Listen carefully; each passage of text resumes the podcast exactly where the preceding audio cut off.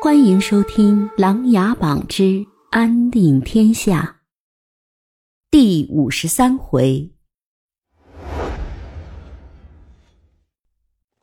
萧庭生和飞流逃离竹林闲舍后，按照萧景琰传来的消息，在大梁的边境宜州与大梁的十万大军会合。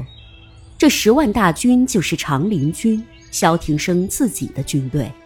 将士们对萧庭生的回归欢呼雀跃，主人终于回来了。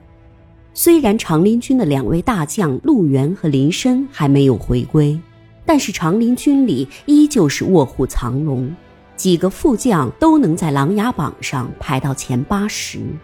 不过这些战将都是由琅琊阁阁主令臣引荐给萧景琰，最后全部纳入了长林军的编制里。可见这个大梁皇帝对长陵王是有多么的关照和厚爱。萧庭生坐在主营房里，十几个副将分列两边而坐，大家年纪相仿，这些年来一直一起操练平定边境叛乱，已经建立起了深厚的友情和兄弟情谊。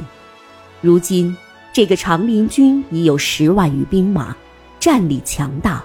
一些老去的将领渐渐地淡出了军营，好在不断的有新鲜血液注入进来，这也是萧景琰最为放心的。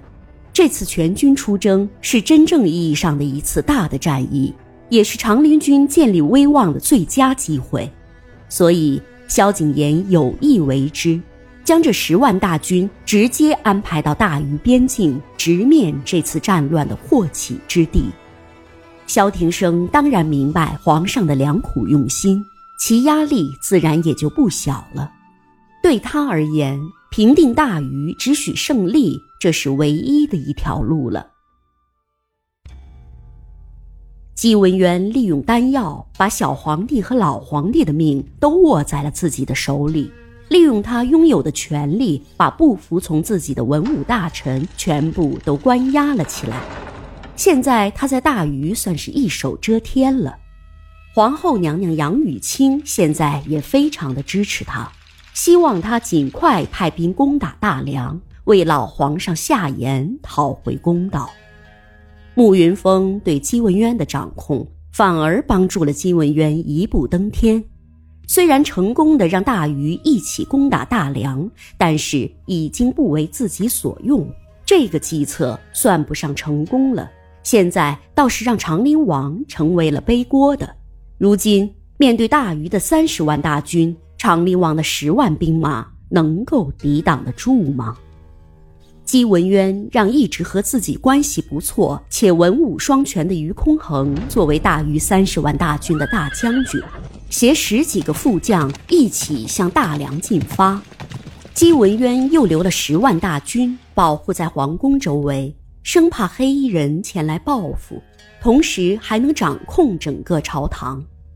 说起这个文武双全的于空衡，这位大将军在琅琊榜上可谓是众人皆知。前有麒麟才子梅长苏，后有七步之才于空衡，其才华高居琅琊榜第三，曾经设计帮助夏言登上大禹皇位。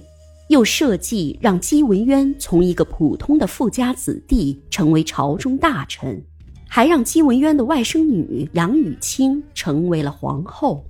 这一切都出自于于空衡之手，但是他却对朝堂没有太大的兴趣，高官厚禄也无法吸引他。这些年，自己在江湖上创建了一个余侠盟，模仿当年的梅长苏。混迹在江湖之中，而他的武学又了得，尤其是他的绝魂剑法，无人能敌。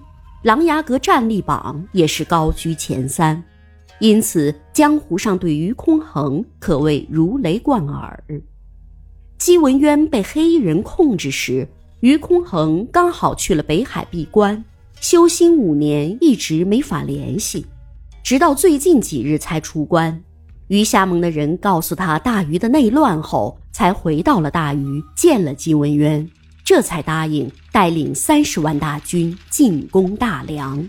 同时，他也想会会这些黑衣人的主人，是如何做到掀起如此大的惊涛骇浪。本集故事播讲完毕，欢迎订阅与分享。